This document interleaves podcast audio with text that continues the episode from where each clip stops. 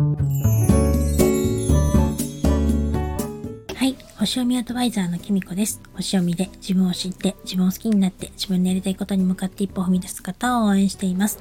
このチャンネルでは星読みのことや私の日々の気づきなどをお話ししています。今日は1月3日水曜日です。皆様いかがお過ごしでしょうか。今日までお正月休みっていう方もね、多いんじゃないでしょうか。私の夫もですね、今日までがお休みになっています。明日から仕事始めということなので、私もですね、今日は早く寝たいななんて思ってるんですけど、私はですね、明日もね、ちょっといろいろあってお休みをいただいているので、5日から仕事始めっていうことになります。なんか職場がね、ちょっと4日から移転したので、ちょっと朝、今週はバタバタするんじゃないかななんて思ってるんですけれども、ね、また昨日にもね、いろいろなこう事件とかあって、本当なんか落ち着かないお正月だったんですけど、皆さんはどんな感じだったでしょうか。私はですね、昨日長男がですね、自分の住んでるアパートに帰りました。3日間約3日間いたんですけれども、なんか久しぶりに1年ぶりにね、彼に会ったんですけど、思ったよりすごく元気でですね、なんかやっぱり3日間通して感じたのが、大人になったなーっていうのをすごく感じました。当たり前なんですけどね、もう今年25歳になるんだから大人、もういい大人ですよね。もう親がいろいろ世話することなんてもう本当にないんだなっていうのをとても感じました。なんかね、一人暮らしを始めて太ったっていうことをね、言ってたんですけど、あまりそういう感じはね、しなかったんですけどね。なんかやっぱり一人で作ったご飯を一人で食べてしまわないといけないからなんですかね。でもちゃんと食べてるんだなと思って、それもすごく安心しました。彼が来てる間にですね、ちょっと私がいつもパソコンのことでわからないこととかね、これは一体どうなってるのかっていうのを調べてもわからないようなことをですね、昨日はですね、家に一日の彼がいたので、まとめて教えてもらってて、俺はパソコン屋じゃないっていうしきりに言っていたんですけど、さすがシステムエンジニアなのでね、なんかうまくみんな私の疑問を解決して修理していってくれました。本当にね、1年に1回でもこうやってパソコンをメンテナンスしてくれるとですね、本当に助かるなと思います。調べればわかるでしょって言われるんですけど、やっぱりパソコン操作とかもそうなんですけど、調べるっていうのがやっぱりうまくできてないんですよね、きっと。検索方法がや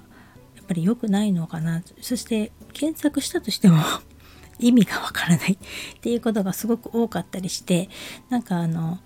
そんなに恐れずやっちゃえばいいんだよって言うんですけど、それもね、なかなか勇気がいってね、できなかったりして、もしうまくいかなかったらどうすんのっていうふうに言ったらですね、うまくいかなかったら違う方法を考えればいいし、また調べればいいんだよって言って、ほんと最悪なことはそんなに起こらないからって言うんですけど、やっぱりこの辺がね、若さの違いなのかななんて、ね、年齢の違いなのかななんていうのはすごく感じました。なのでやっぱりね、もうちょっと検索スキルっていうのをすごく自分の中で上げたいなと思ったのと、いい加減ね、いつまでもずっとこうやってパソコンでお仕事してるんだから、もうちょっと詳しくなりたいななんて思いました。でも息子をね、除いたら、あと家族うちの3人で一番多分私がパソコンに詳しいはずなので、夫は全く口出ししませんでしたし、娘もね、 iPhone とかスマホのことに関してはきっと私より全然詳しいと思うんですけど、パソコンのことになるともう全然わからないっていう感じだと思うんですね。でもパソコンでレポートとか書いてるんだからできるんじゃないかと思うんですけど、全くね、彼女も彼女でバイトとかでいろいろ忙しかったので、あんまり家にいなかったって感じだったので、やっぱりね、1年に1回でもいいから長男が帰ってきてくれて、こうメンテナンスしてくれると本当に助かるなと思った日々でした。でね、珍しく夕食を食べてから帰るっていうことになって、ちょうどね、帰る直前にね、ニュースでちょっと飛行機の事故のことが起こってですね、電車で帰るって言ってたんですけど、やっぱりああいう事故があった後って、やっぱり帰らせるのがちょっと心配で、大丈夫って言ったんですけど、全然大丈夫と言って帰っていきました。でも本当にね、その背中はなんかこう安定感があるというか、太ったせいなのかな、とてもたくましく感じまして、頼りがいがあるっていうか、そんなのを感じてですね、自分も頑張らなきゃなっていうのをすごく思いましたね。なのでね、今日はですね、家で3人家族、ちょっと娘の具合がちょっと悪かったりはするので3人でのんびりしてるので、私もね、今日中に自分の目標をかっちり、大体決まってるんですけど、それをねしっかり設定して、次のこれからの2024年に向かっていきたいなと思っています。ですね、